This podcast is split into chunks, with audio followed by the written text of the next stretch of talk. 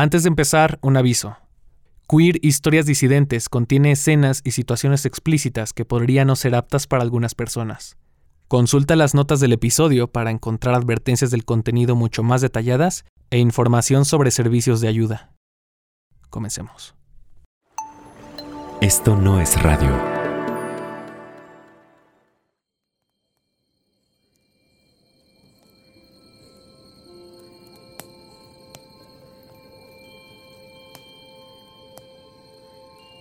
Yo encontraba mucho una semejanza como con un pasaje del libro de La historia sin fin. Que en la segunda parte hay un personaje que es un león en el desierto, ¿no? Es, es Grograman, la, muerte multicolor, es un, un, león de colores, ¿no?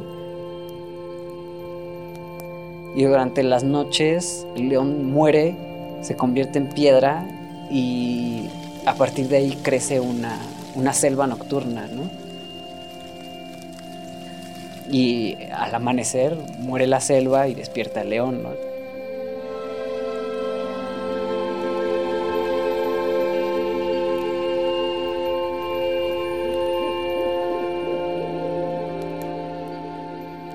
Bienvenida, bienvenido y bienvenide a Queer, Historias Disidentes. Yo soy Eric Yáñez y hoy Delos Mario Julián nos contará su historia. Este episodio se llama Delta. Mis 13 años. Era eh, pues una persona sumamente aislada. Eh, estaba yo más bien conectada a mi mundo de mis libros, mis videojuegos, mis historias, ¿no? El mundo era como... No era un sitio habitable y aparte estaba atravesando por un montón de cambios físicos que no me gustaban. Había una gran sensación de soledad, pues, en, esos años, ¿no? Claro que, pues, había ahí una, una familia presente, ¿no? Mamá, papá, este, hermana, ¿no? Pero, pues, también con esta sensación como de tengo un montón de cosas que no les puedo compartir porque ni siquiera sé cómo articularlas. Mi primera salida de closet fue como bisexual cuando yo tenía 15 años. Y bueno, sí, fue como un terremoto, ¿no? O sea, mis papás les dio una negación así inmensa, un rechazo eh, brutal, empezaron a haber muchas discusiones en casa, ¿no? Y pues aquello era apenas la punta del iceberg, ¿no? Apenas estaba saliendo del primer closet. Pues yo por llevarles la contraria dije, no, ahora no, ahora soy lesbiana. Uy, la primera vez que yo me fui a parar a un consultorio de terapia fue con un psiquiatra yo pedí ir a terapia porque justo estaba pasando por una depresión muy fuerte por el rechazo de mis papás y creo que mis papás me llevaron a la terapia con un poco de esperanza de que se me corrigiera la bisexualidad. He pasado pues yo creo que por unos 16 o 17 consultorios terapéuticos, ¿no? Ha sido complicado encontrar un lugar seguro en la terapia, empezando por ser persona trans. Entre los 12 y los 13 años empecé a tener pues una serie de experiencias extrañas que yo no podía verbalizarle a los demás porque como rayos le dices a los demás, "Oigan, este, no sé qué me está pasando, estoy escuchando voces." me di cuenta de que había en mi mente un diálogo interno muy potente. Era como si mi cabeza fuera un radio y se le estuvieran metiendo señales de otro lado. A mis 13 años, sin poderle preguntar a nadie, pues busqué las explicaciones que encontrara y pues lo interpreté de una manera como mágico-religiosa, como si fuera yo como una especie de medio a través del que se comunicara, no sé, otra dimensión, otra entidad, otro tiempo, otro espacio.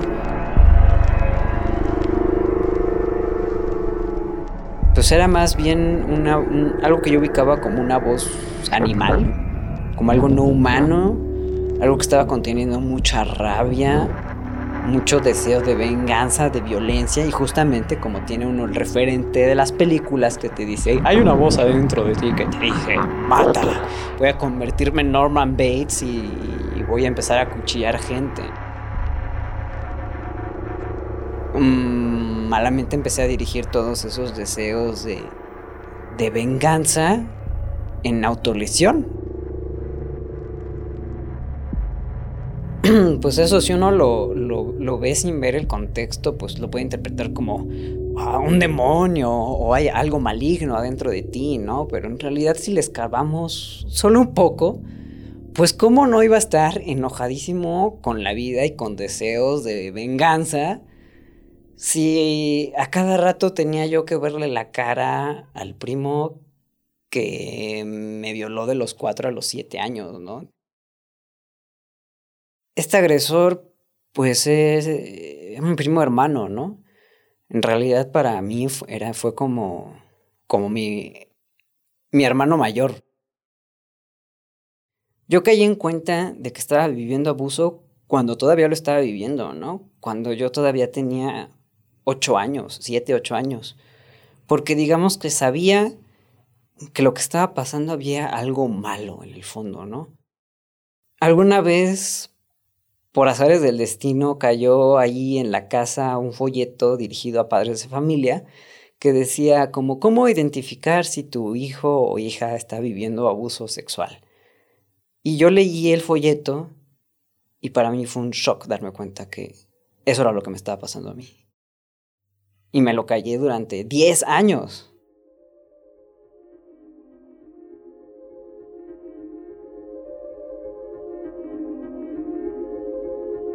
esta primera novia yo empecé a salir con ella cuando yo tenía como 13 años. Y pues esto yo le contaba justamente de, yo tengo diálogo con un ser que no es de esta dimensión, ¿no? A mí me chocaba que ella utilizara esa palabra, pero me decía, ah, entonces tú eres como un medium. Sabía de la existencia de este, de, este lobo violento, con deseos de sangre y tripas y venganza, también sabía que había un, ser que era como mitad humano, mitad dragón. Pues que a fin de cuentas también era toda la expresión de mi ser masculino, ¿no? Porque era, era, era un hombre, el cuate, ¿no? Entonces yo escribía con una letra que no era la mía, era la de él. Y pues era como si yo, como si él me estuviera dictando la carta, ¿no? Yo lo sentía como si fuera como una especie de posesión. Como si viera mi cuerpo moverse solo, actuar solo, y yo no poder interferir ahí, no poder hacer nada. Él fue el, que dio el primer beso, el primero que salió así de... Vamos a ir al cine. Él fue el que vio Batman en el cine.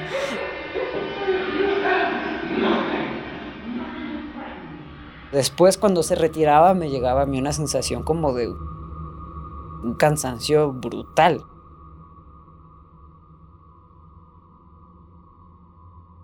Digamos, me hicieron todo un protocolo diagnóstico para descartar epilepsia y cosas así, porque pues, parecía que me estaba pasando algo. Y pues esto, cuando se, se, desencadenaba el ataque, yo tenía esta sensación como justamente de que me alejaba en mi mente y no podía tener control sobre lo que estuviera pasando afuera. Estaba yo por cumplir los 18 años cuando pues ya me, me animé a, a desenmascarar al, al violentador en la familia, ¿no? Y afortunadamente me creyeron y nunca me pusieron en duda. Y se confrontó a esta persona y se le expulsó del círculo familiar. Y pues tristemente pues no fui la única persona a la que agredió en la familia. ¿no? Y para el momento en el que decidí que ya tenía que, abrirlo, decirlo, era porque los efectos de ese trauma tenían un control enorme sobre mí. Juraba que en algún momento de la vida iba a ser esquizofrénico, me iba a caer un diagnóstico. O sea, yo estaba seguro de en algún momento me van a poner una etiqueta así súper fuerte, ¿no? Y pues justamente eso me, me asustaba que implicara como un perder contacto con la realidad.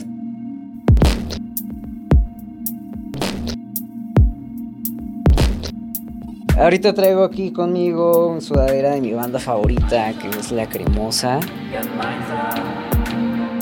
Y... Ah, lo que son las cosas de la vida. Yo conocí a esta banda por el estúpido de mi primo, por el estúpido del, agresor. Yo me súper enamoré de Tilo Wolf porque lo primero que yo vi de este músico pues era una persona andrógina. Cantaba y bailaba y explotaba de sentimiento y, te ponía así el corazón en el escenario sin ningún temor. Y eso yo lo vi y dije, no sé si es hombre, si es mujer, pero wow, yo quiero ser así.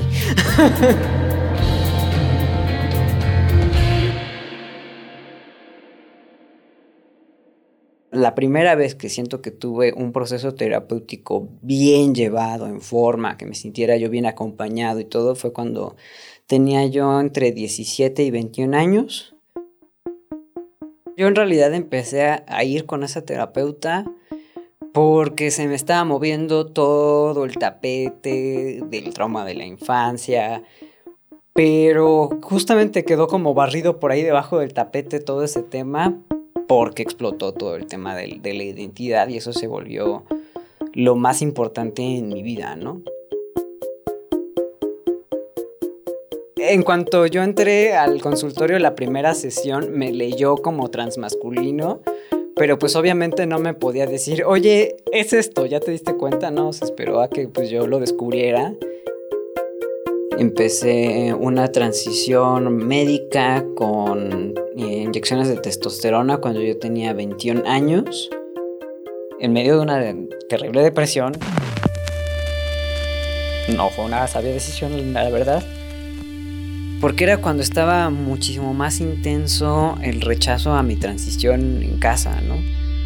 Entonces pues me sentía en una persecución como enorme y digamos ya también la relación familiar estaba tan desgastada que pues yo ya no sentía como que tuviera allí un lugar y fue como si todo, todo a mi alrededor se fuera apagando, ¿no?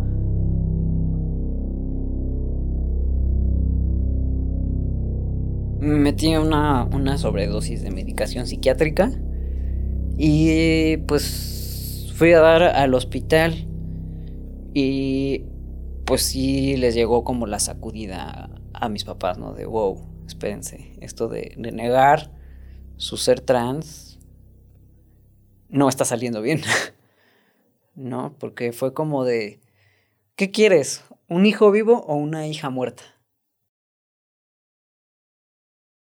fui a terapia, obviamente, después de eso, a iniciar otro proceso terapéutico. Y después de contarle a la terapeuta en esa primera sesión qué era lo que me llevaba ahí, nada más se me quedó viendo con una cara de susto y me dijo, ¿todo eso has vivido? ¿Cuántos años dices que tienes? Y yo así de, ay, Dios mío, no, me sentía así como, como si me cayera todo el peso del mundo, ¿no? Como si envejeciera yo 50 años, pero pues no, fue empezar a tirar un día a la vez.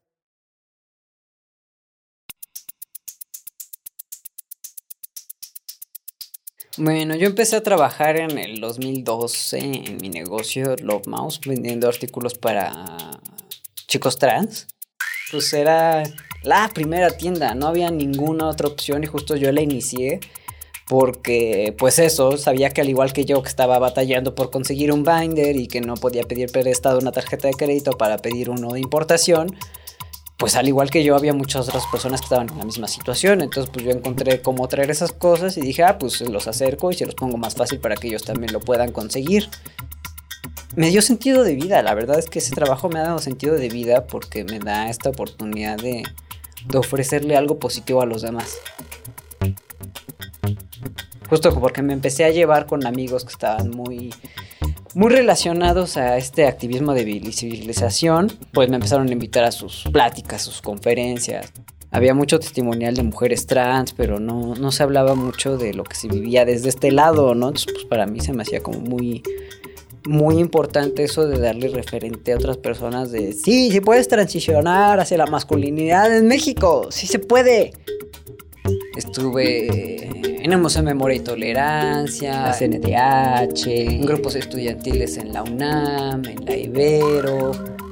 cuando me di cuenta de que ya estaba cómodo en mi masculinidad, digamos que tenía que dejarme de esforzar por llegar ahí, como que me di, me empecé a, me empecé a dar permiso, ¿no? De, de recuperar cosas que me gustaban de antes, ¿no? Como por ejemplo volverme a pintar las uñas. La cajita de la masculinidad hegemónica también era muy restrictiva, ¿no? porque había una demanda constante así como de ya, ya transicionaste, ya olvídate de todo lo femenino de tu ser y ya compórtate como, como cualquier otro hombre, ¿no? Hubieron ciertas cosas de mi aspecto físico que ya no me empezaron a gustar, ¿no? Por ejemplo, esto de tener tanta caída de cabello fue como de, ay, no, mi cabello ya no quiero, ¿no? O de repente ya ver demasiado vello corporal ya era como de, no, espérense, esto ya no me está gustando, ¿no? O sea, sí quería vello, pero no tanto pasó después de que me hice la mastectomía, que llegué a un punto en el que me estaba sintiendo como muy tranquilo con mi cuerpo y justo como para la cirugía suspendí las hormonas durante un par de meses, pues me di cuenta de, ah, miren, no me siento mal, si, la, si la dejo, ¿no? Entonces se me empezó como a, a olvidar.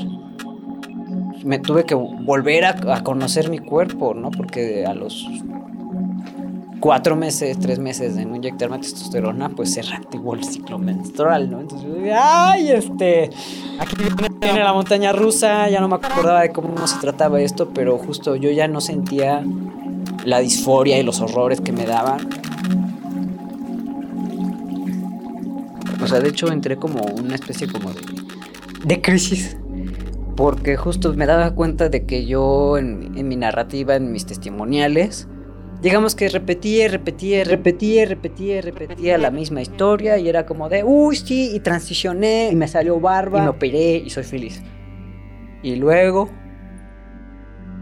como si estuviera construyendo una historia oficial, una historia de éxito, una historia de superación personal, en la cual no había ninguna cabida para expresar mis temores, mis inseguridades, las cosas que me habían dolido, las cosas que todavía no tenía resueltas ya era un personaje, pues. O sea, era Mario el activista.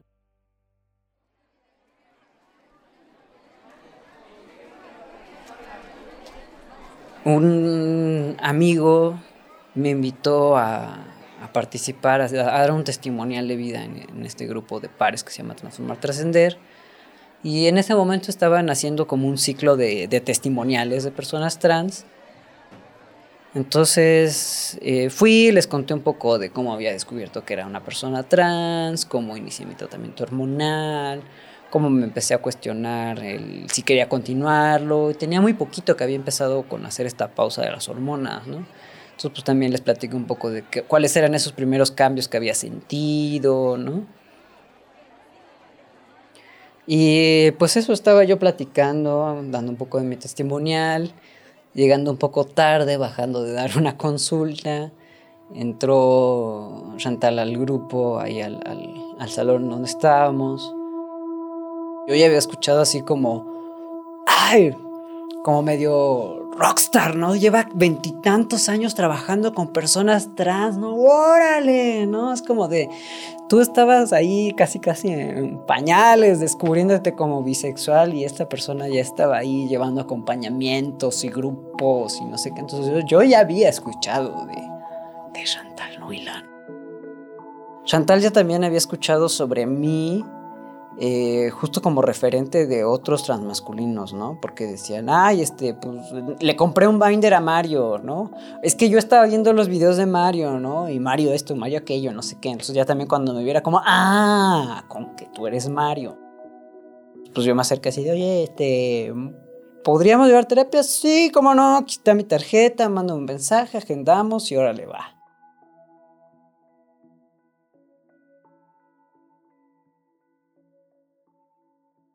Lo bonito cuando empecé el, proceso terapéutico con Chantal fue justamente eso, que no le tuve que explicar nada de mi ser trans y pues eso me pude volcar finalmente a hablar de temas que no había hablado con nadie en toda la vida y meterme a trabajar pues traumas ahí que estaban atoradísimos pues empecé hablando de, mi intento de suicidio y luego por qué, qué era lo que me había llevado para allá, ¿no? Y por qué había iniciado esa depresión. Ah, ah y bueno, ahí está luego, luego el, el trauma, ¿no? El esqueleto en el closet. Cuando estaba como en un veinteavo aniversario del, de los episodios más feos del abuso, este, pues se me empezó a despertar otra vez toda esta sintomatología de estrés postraumático, de tener pesadillas, de tener flashbacks, de no poder despertar, de ver sombras persecutoras, de sentirse como atrapado dentro del cuerpo, ¿no? Volví a aparecer el agresor en mis sueños. Me volví a agredir, me volví a insultar, se volvió a burlar mucho de mí, ¿no? Así como de como nadie te va a creer. Nadie te va a creer que lo que te pasó realmente fue malo. Siempre va a haber alguien que te va a decir, ay, eso no es nada, a mí me pasó peor. Pudo ser peor, ¿no? Eso era como algo que me repetía mucho mi primo en sueños, ¿no? Como de pudo ser peor. Surgió la pregunta, ¿no? De, ¿y si todo esto, toda mi transición, toda mi mi exteriorización de mi, de mi masculinidad es simple y sencillamente como una manera de ocultarme. Y si solamente soy una mujer muy traumada, muy asustada, que siente que la única manera en la que puede estar segura en el mundo es si pasa totalmente desapercibida, ¿qué mejor manera de esconderte de los hombres que viéndote como ellos? A lo largo que avanzaba el día cambiaba cómo me sentía yo, cómo se sentía como el cuerpo que estaba habitando. Fue en la terapia con Chantal donde aprendí esos ejercicios de descarga. Pues me enseñó así de, mira, puedes poner muchas almohadas y cojines en, en tu cama y le pegas a eso hasta que te canses, hasta que estés así ah, ah, jadeando, ¿no? Del esfuerzo, hasta furia destructora, ¿no? O sea, yo sí en mi mente lo empecé a visualizar, ¿no? Como si estuviera matando a este primo a golpes, ¿no? O sea, con, con, con, todo el gore que me pudo haber dado el, el, cine de horror que yo pudiera, o sea, así lo más violento que puedo me lo imaginé y todo, y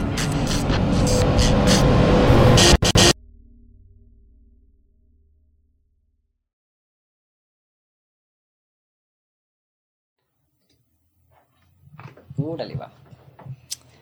Sí, sí, es chido. Ok. Ser ella. Esto no es una de transición. Fue después de un ejercicio de descarga emocional en el que golpeé, golpeé mi cama y mis almohadas, imaginando que mataba al primo que abusaba de mí cuando era niña. Exhausto y lloroso me recosté. Fue la sensación del cabello en mi nuca. Me dejé caer en mi melena y sentí que había despertado luego de dormir por años. ¿Cuánto tiempo ha pasado? Mi cuerpo y la realidad que lo contiene se sienten diferentes. Solo encontré una palabra para describir cómo me sentía. Delia. Procesar el trauma en terapia y permitirme explorar la androginia y la feminidad en mi identidad no binaria crearon el ambiente para que ella empezara a tener destellos más frecuentes y claros. Siento que una mujer en mi interior se asoma al mundo riéndose, como si hiciera una travesura, escondida bajo mi barba, mi torso liso, la identificación oficial que dice que soy un hombre. Me paralizo, sudo y siento que ella se derrama por los poros de mi piel hacia el exterior. Su felicidad se mezclaba con mi vergüenza al sentir una súbita necesidad de acercarme a mirar los pasillos de ropa femenina y maquillaje que antes fueron fuente de disforia y de discusiones familiares. Despertaba siendo Mario, masculino. Mi sensación de género se movía durante el día, pasando por la neutralidad de Delos, hasta que por la noche me invadió una ansiedad que solo se calmaba cuando decía en voz alta, me llamo Delia. Tabú. Sentía infinita vergüenza de contárselo a mis amigas trans. ¿Qué me está pasando? ¿Me estoy arrepintiendo de mi transición? Mi deconstrucción de la masculinidad ha ido demasiado lejos y he destruido mi identidad.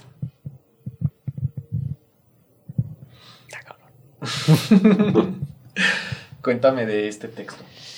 Este es una secuencia de ilustración autonarrativa en la que justo hablaba de estas sensaciones de cambio tan fuertes que me estaban dando ahí en el 2008, 2018. El, el nombre con el que crecí, mi nombre asignado en el ser justo por algo le, decíamos Dead Name, ¿no? Estaba enterrado. y de repente reemergió, ¿no? Entonces para mí era como súper desconcertante esto de por qué solo me calmo cuando, cuando digo ese nombre en voz alta y digo que esa soy yo, ¿no? Fue algo inmediato, ¿no? Fue ¡pum! Me siento Delia. Delia tuvo esa sensación como si hubiera pasado 20 años en coma como si se hubiera ido a dormir en el momento en el que la estaban violando y hubiera vuelto a abrir los ojos 20 años después y darse cuenta que todo había cambiado, ¿no? Todo. Y veía el vello facial, el pecho, todo esto, ahí sí venía una sensación como de, ¿qué hice? ¿No? ¿Qué hice? Y fue súper desconcertante. Pero también hubo una sensación de alivio como de como de finalmente acabó esa pesadilla, ¿no? Finalmente pude despertar de la pesadilla.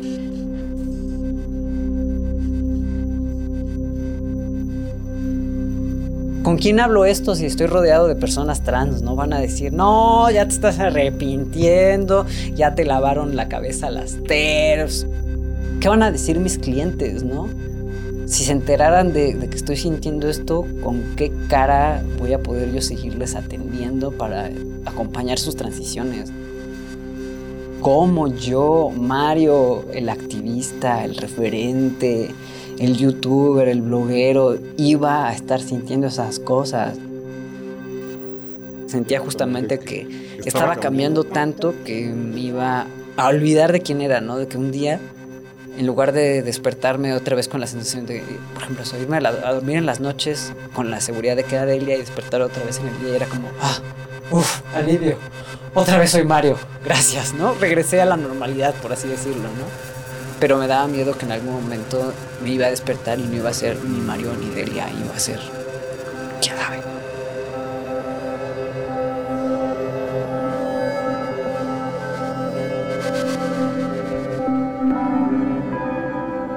Yo encontraba mucho una semejanza como con un pasaje del libro de La historia sin fin, que en la segunda parte hay un personaje que es un león en el desierto, ¿no? Es, es Grograman, la, la, muerte multicolor, es un, león de colores, ¿no?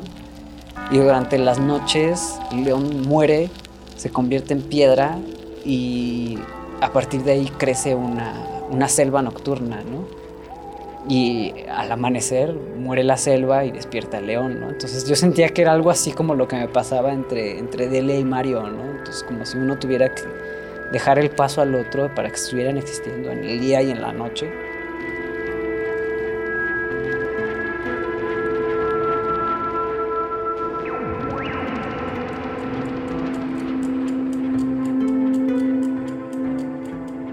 Cuando esto empecé yo a sentir que a lo largo del día cambiaba la percepción de mi ser y todo, eh, dibujé una especie de reloj. Pero en lugar de ponerle horas del día, eh, lo dividí como por nombres y le puse colores, ¿no? Y se lo llevé a Chantal. Mira, me está pasando esto.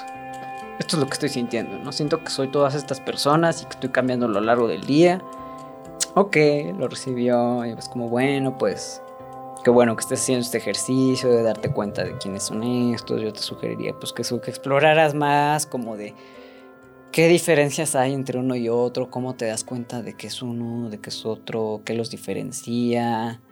Lee, indaga un poquito sobre estos términos, hay una serie de términos Piénsalo y me dices si algo te suena o no te suena y a ver qué opinas.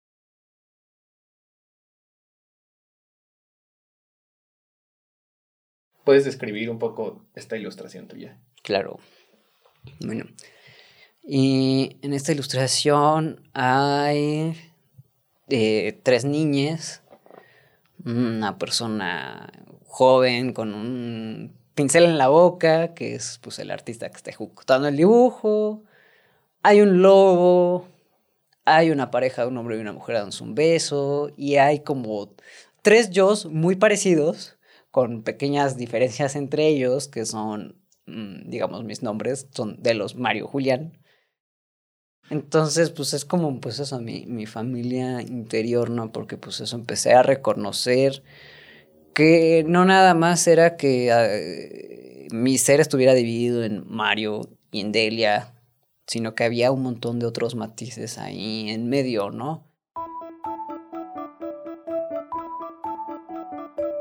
¿Puedes a grandes rasgos describir quiénes son cada uno? Yo nunca soy una persona, yo siempre soy como un conjunto de tres. Delos es como... Pues sí, es mi ser más sociable. Mario, que es, un hombre transbinario, es el que se dedica al, negocio, es el que es el, hijo de familia, ¿no? Es, digamos, quien ejecuta la, la ficción social del ciudadano, ¿no? Julián es también, digamos que es una, una, una versión introvertida de Delos. Es la jefa del sistema Delia. Entonces sabemos que como que como si todo el sistema funcionara para ella, ¿no? Entonces, pues ella no está como muy presente en, en el cotidiano, pero es como si fuera the CEO. Wolfgang es, es el esposo de Delia y fue algo muy peculiar para mí aceptar que tenía una relación romántica entre mis seres, ¿no? Y luego lo resolví como, ah, bueno, es una manifestación muy bonita de amor propio. no, entonces, y es la polaridad opuesta, porque pues obviamente Delia es la que concentra, digamos, todo lo femenino que hay en, mi ser, lo tiene ella. Y Wolfgang es el, la contraparte porque es el que tiene como la polaridad más, más binaria de lo masculino. Wolfgang tiene un, un consejero, ¿no? Se llama Eleazar. Luego está Arlishan, que es el artista, es quien hace las ilustraciones. Y están las niñas, mis niñas interiores oscilan. Y luego está el, lobo, ¿no? Ese lobo que en algún momento de mi vida representó toda esta furia asesina y el enojo y la sensación de traición y todo eso que estuvo durante mucho tiempo activo y después digamos a la, medida en la que fui como procesando todo ese trauma ese lobo más se convirtió como en un pues sí en una entidad interior que tiene muy poco interés por por los problemas humanos pues no era la primera vez que se me aparecían a mí en el panorama ya habían aparecido ahí en otros momentos a lo largo de mi historia de vida. Hubo un tiempo en que estaba teniendo unas crisis de despersonalización y desrealización muy fuertes por estrés. Y yo buscando información de qué es lo que me está pasando, me puse a leer un libro que se llama El yo atormentado de Ono van der Hart. Es como la Biblia de disociación traumática. Y empecé a leer sobre estos términos, que la disociación de primero, de segundo, de tercer nivel, y yo me empecé a asustar con lo que estaba leyendo. Pues porque sentí que eso significaba que yo era más complicado de lo que estaba queriendo aceptar, ¿no? De que soy más raro de lo que, de lo que ya soy, ¿no? No, el término paraguas más bien sería como multiplicidad porque a fin de cuentas, el TID es una manera en la que la psiquiatría eh, mira ese, ese fenómeno humano, ¿no? El TID o trastorno de identidad disociativa es una manera en la que la psique se acomoda ante eventos y crianzas muy difíciles. Ese proceso de distanciarnos del evento se vuelve eh, tan fuerte, digamos, ponemos tanta distancia que es como si le pusiéramos una burbuja que lo contiene y esa burbuja es todo un, em, todo un esquema identitario y que puede estar ligada a un nombre, a una percepción de género o de edad. Entonces, da como por resultado que, digamos, la totalidad de, de nuestra personalidad, de nuestra identidad está conformada por un montón de, de burbujitas. En otro momento se, se pudo haber conceptualizado como si fueran muchas personas habitando un mismo cuerpo justamente por todas estas diferencias que hay, ¿no? Yo, nosotros preferimos más bien decir que somos un sistema. Pues eso, para mí hablar de un sistema implica que hay una, una cohesión, un, un orden. ¿Cómo nombraste tu sistema y por qué? Delta. Bueno, la delta es la letra D es la repetición, ¿no? Hay en, en Delos y en Delia, es algo que me simboliza que de dónde vengo, a dónde he ido. Y también, pues, eh, haciendo este juego con la idea de la delta del, río, ¿no? Que a fin de cuentas es esta área donde antes de desembocar en el mar, el río se bifurca y se convierte en muchos pequeños ríos, ¿no?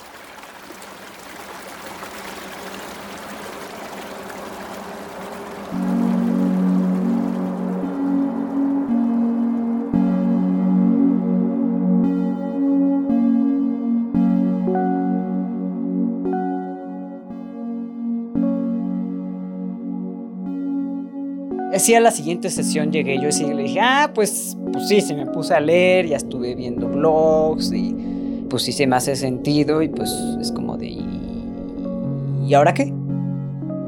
La invitación fue como a ir, digamos, como poniendo, empezarlo a ordenar, ¿no? Y poner en cada cajita, ¿no? En esta cajita va lo de Delos, en esta cajita va lo de Julián, en esta lo de Wolfgang, en esto lo de Delia, ¿no? Sí hubo una resistencia, pues, porque, pues esto es una etiqueta súper fuerte. Hay mucha gente que no cree que sea algo real, ¿no? Porque se lo toman de una manera muy literal, ¿no? Se ha ocupado el, TID como un recurso creativo para hablar de el yo que podría ejecutar cosas sumamente malas a los ojos de la sociedad, ¿no? Como eh, pues el clásico personaje que hemos visto tan repetido en las películas, ¿no? El, el Dr. Jekyll y el Mr. Hyde, ¿no? El, el asesino interno y, y el, la persona funcional, ¿no? Y pues no tiene que ver eso, más bien el TID se acerca más a el, el yo social, el yo funcional y el yo herido. No, no, no un agresor que esté ahí como latente, ¿no? Sino un, un, agredido, una persona lastimada que está oculta para poder eh, funcionar afuera en el mundo, ¿no?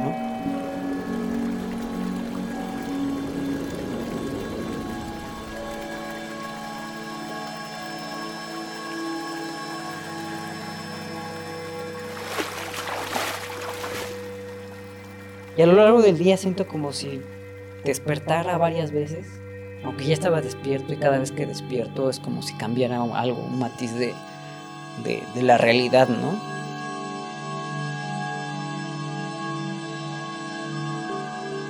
Y hay veces que entre esos como despertares y despertares, como si se me borrara un cachito de los últimos...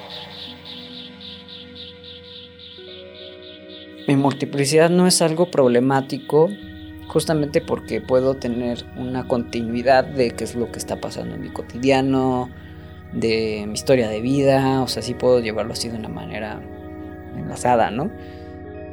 Si eso me pasara, por ejemplo, todos los días, pues por supuesto que viviría en un estrés constante, ¿no? De, pero no, en realidad es algo que pasa con, me pasa con poca frecuencia y ya aprendí, por ejemplo, esa herramienta de, no entres en pánico y como hacer toda la revisión mental, como digamos pasarle el memo ¿no? a quien está al frente de mí. También, por ejemplo, hay quienes sienten distintos dolores corporales, ¿no? Cosas así, como es lo que comentaba por ahí de que tengo un dolor crónico en el, en el pecho por una mala praxis de mastectomía. Hay algunos de, que cuando está en el frente el dolor se siente mucho más agudo y hay algunos que tienen unos umbrales del dolor elevadísimos y como que no sienten la gran cosa. ¿No? Entonces... ¿Qué, tal el sexo y el deseo? ¡Oh, qué divertido! Como en Sense8.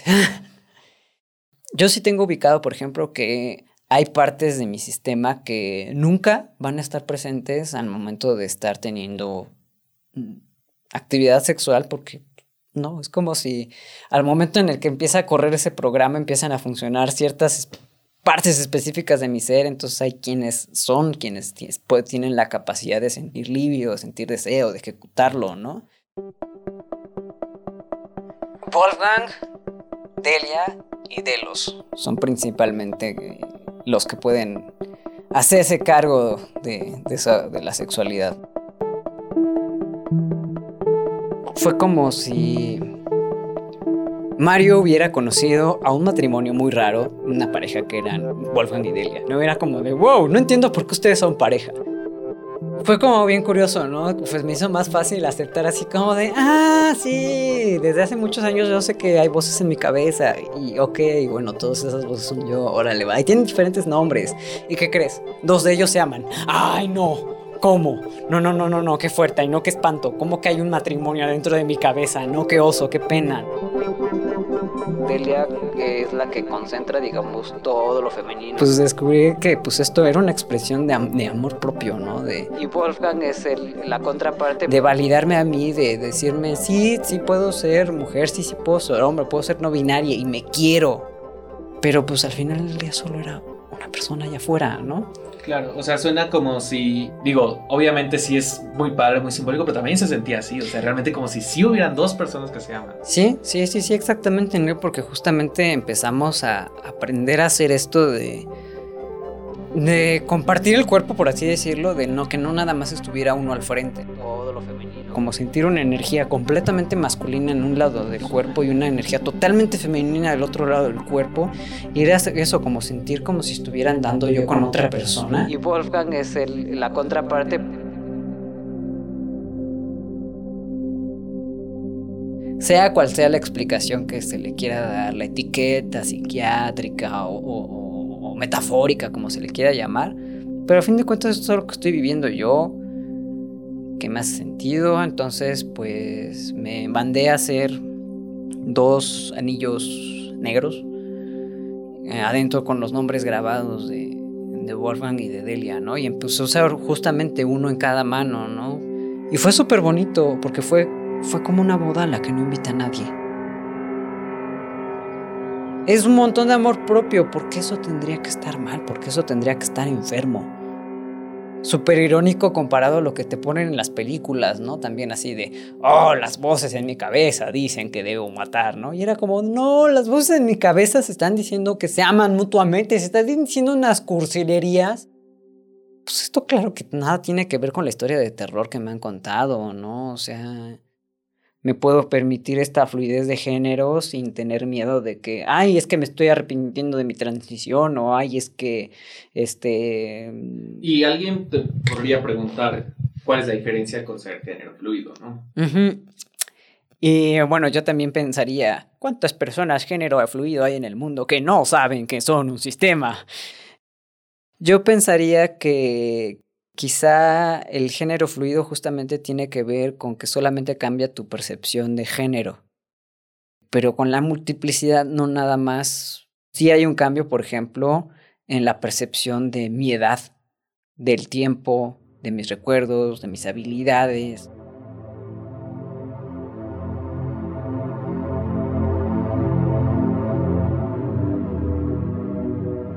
¿Sentiste que saliste de el closet de la multiplicidad.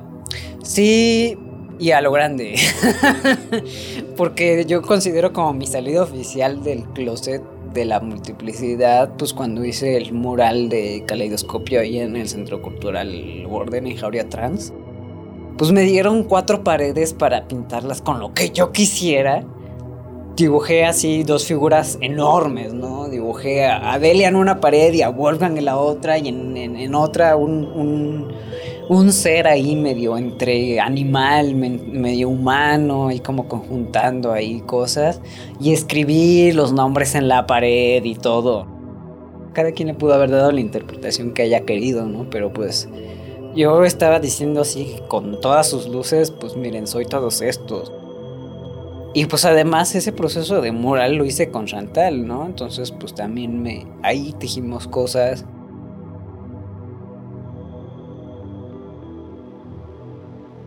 Sí, al principio sí pensé, no, hombre, esto está muy, muy complejo, no voy a poder hablar públicamente de multiplicidad porque me van a juzgar, me van a decir de cosas, que no sé qué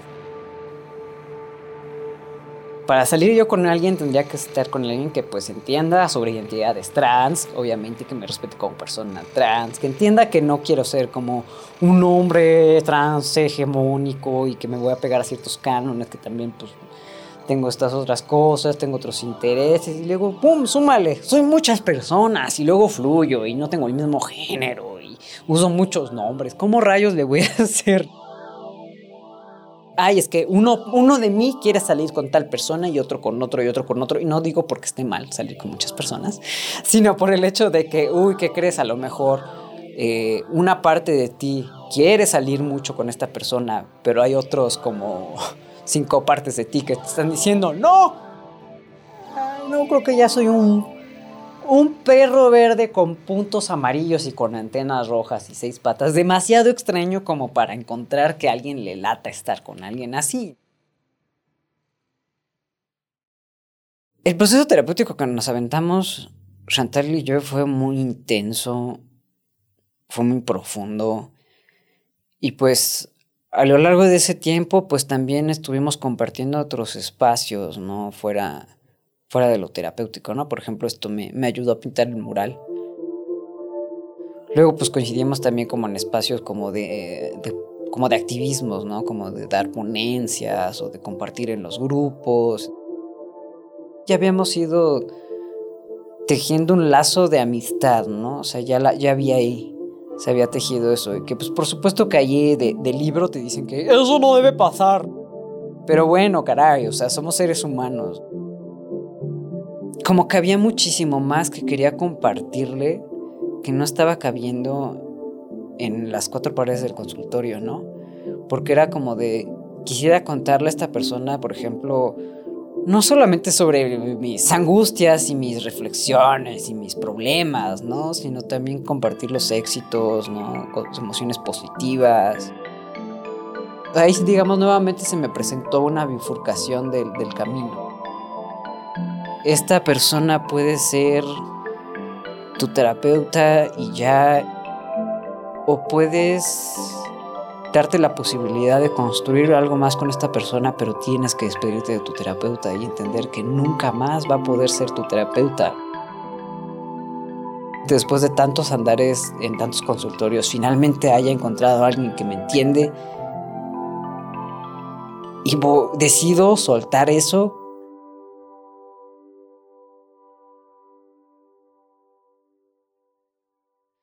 Platicamos una tarde de octubre. pues yo le dije que había estado pues reflexionando de que pues en realidad me había estado sintiendo bien, ¿no? Como que todo en mi vida estaba muy estable, ¿no? Entonces, pues fue como de, pues sí, estoy totalmente de acuerdo, ¿no? Te veo bien, estás, estás bien, ¿no? Entonces, pues sí es momento de, cerrar, ¿no? el espacio. Y luego empezó la pandemia. Y pues yo me encontré encerrado en mi casa sin contacto humano.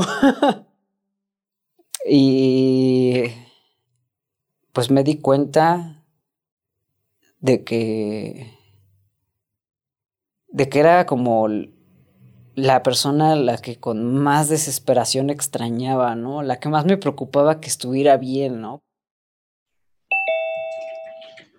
Ahí por el, grupo de pares por el cual nos conocimos, al cual yo fui a dar testimonial alguna vez, pues este grupo empezó otra vez a sesionar de manera virtual. Entonces, pues yo me di cuenta de que empecé a entrar a eso habitualmente a todas las sesiones, semana a semana, semana a semana, sin falta. Pero concretamente quería ver a Chantal. Quería saber que estaba bien, quería verle, quería... Me clavaba viéndole, ¿no? Mirándole con otra mirada, ¿no? Y me cachaba yo así como de, uy, uy, uy, uy, aguanta, aguanta, aguanta, ¿por qué le, por qué le estás viendo con ojitos de amor, ¿no? Así como de, ay, hoy se ve muy bien, ¿no? y luego había como momentos en los que sentía como que sí sabe que le estoy viendo. Y algo me hace sentir a mí que, que me está viendo a mí, ¿no? Y qué pena, qué horror, qué vergüenza, porque aparte era como de... Después de haber pasado por tanta salida de closet difícil, por tantos tabúes, era como de, encima de todo, te enamoraste de la persona que fue tu terapeuta. No, qué vergüenza, qué horror, qué va a decir la gente, va a decir que estoy mal de mi cabeza, qué espanto, ¿no? Ah. I think about you all the time. There's nothing else to say. I love you. Let me start here. Me proyecté mucho, por ejemplo, viendo Los Soprano. Porque pues hay un momento de la serie donde Anthony Soprano se enamora de su terapeuta y se lo dice y la terapeuta le dice así como de ah, Anthony, cálmate por favor. But you're only feeling this way because we've made such progress. What? ¿Por qué tendría yo que privarme de, de sentir algo como un amor tan luminoso si no le estaba haciendo daño a nadie? ¿Por qué si ya había pasado por depresión y, y sufrimiento y ansiedad y pesadillas y terrores, por qué lo que iba a estar mal era amar, ¿no? Eso me tardé muchos meses en procesarlo, en aceptarlo, en evaluar yo los pros, los contras de abrir la boca y decir algo, ¿no? También me sentí como muy movida en algún momento que le vi una publicación en sus redes sociales en las que preguntaba así como indagando, ¿no? Como de si Elena y yo abriéramos nuestra, relación, ¿habría alguien interesada en vincularse con alguna de nosotros dos?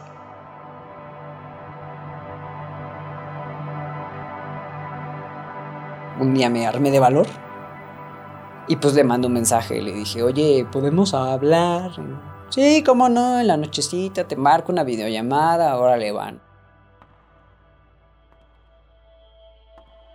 Y pues yo vi cómo le fue, le fue cambiando la cara en la, en la conversación, ¿no? Porque fue una videollamada, ¿no?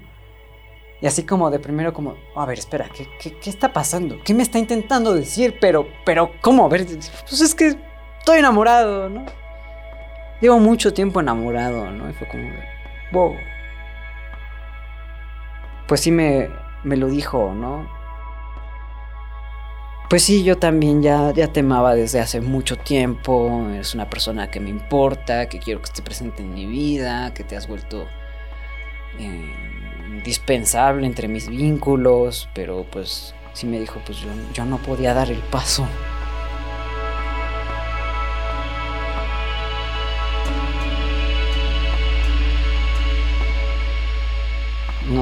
Recibimos como un- una recriminación. Si hubiera alguien que hablara mal de nosotros, la verdad es que no nos enteramos. Y en todo caso, la única persona que podría poner un pero al respecto sería Elena, la esposa de Chantal, y ella no lo está haciendo, pues a los demás que les importa, ¿no?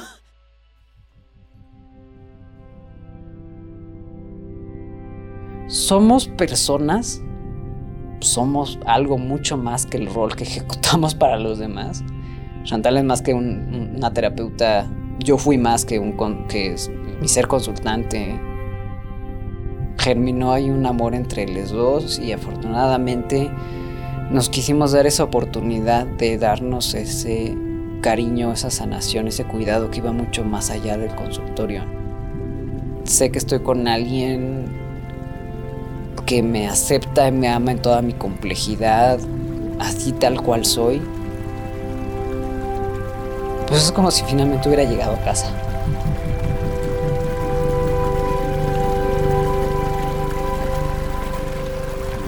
Ahora sí que ahí en casa donde está, vi- vivimos juntos, Chantal, Elena y yo. Que por supuesto que ha sido un reto acomodar una relación de tres personas.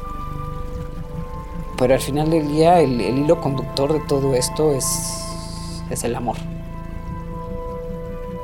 es el sanar en colectivo, es el... ¿no? Así como adentro de mí soy una colectividad y aprendí a cultivar ahí amor, por muy raro que fuera, ante mis propios ojos y ante los de los demás, pues así también aprendí y aprendo todos los días a agradecer ese gran regalo de haber encontrado un amor bonito en mi vida sea de donde sea que haya venido, ¿no? Le cargamos como de...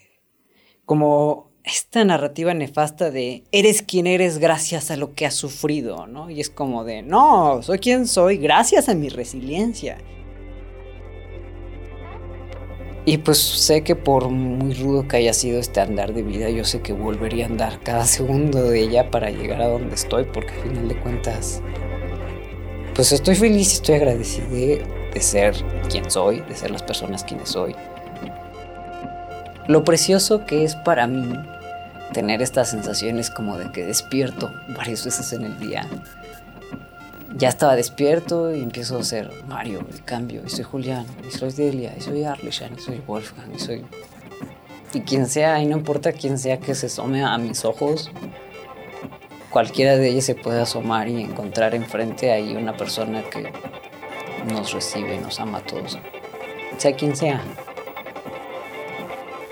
Creo que eso es lo importante y lo que al final del día estamos buscando todos. Que no importa quién está detrás de nuestros ojos, si enfrente de ti puedes ver a alguien que te dice, te acepto y te amo tal cual eres, sientes que puedes, pues contra todo y eso es lo que nos impulsa a veces a, a seguir adelante.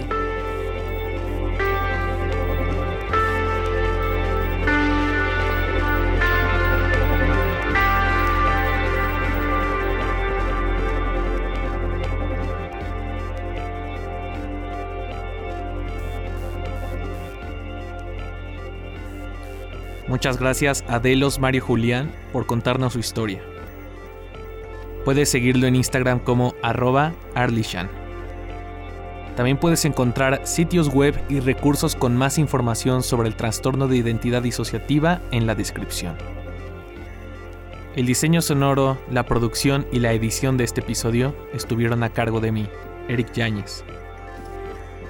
La música es de Bio Unit, Blair Moon, Brevin, Chad Crouch, Daniel Birch, Mute Stare, NCT RNM, Noel Griffin, Of Moy Om, Phantom K, Simon Slater on Logic Thing, Uriter y Silo Sick. Recuerda seguirnos en Instagram y en Twitter como arroba queerpodcast y arroba esto no es radio.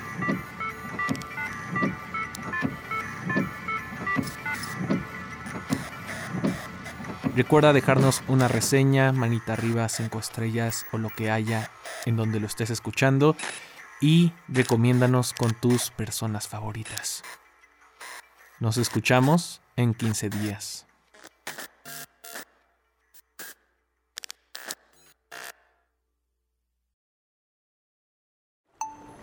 Esto no es radio.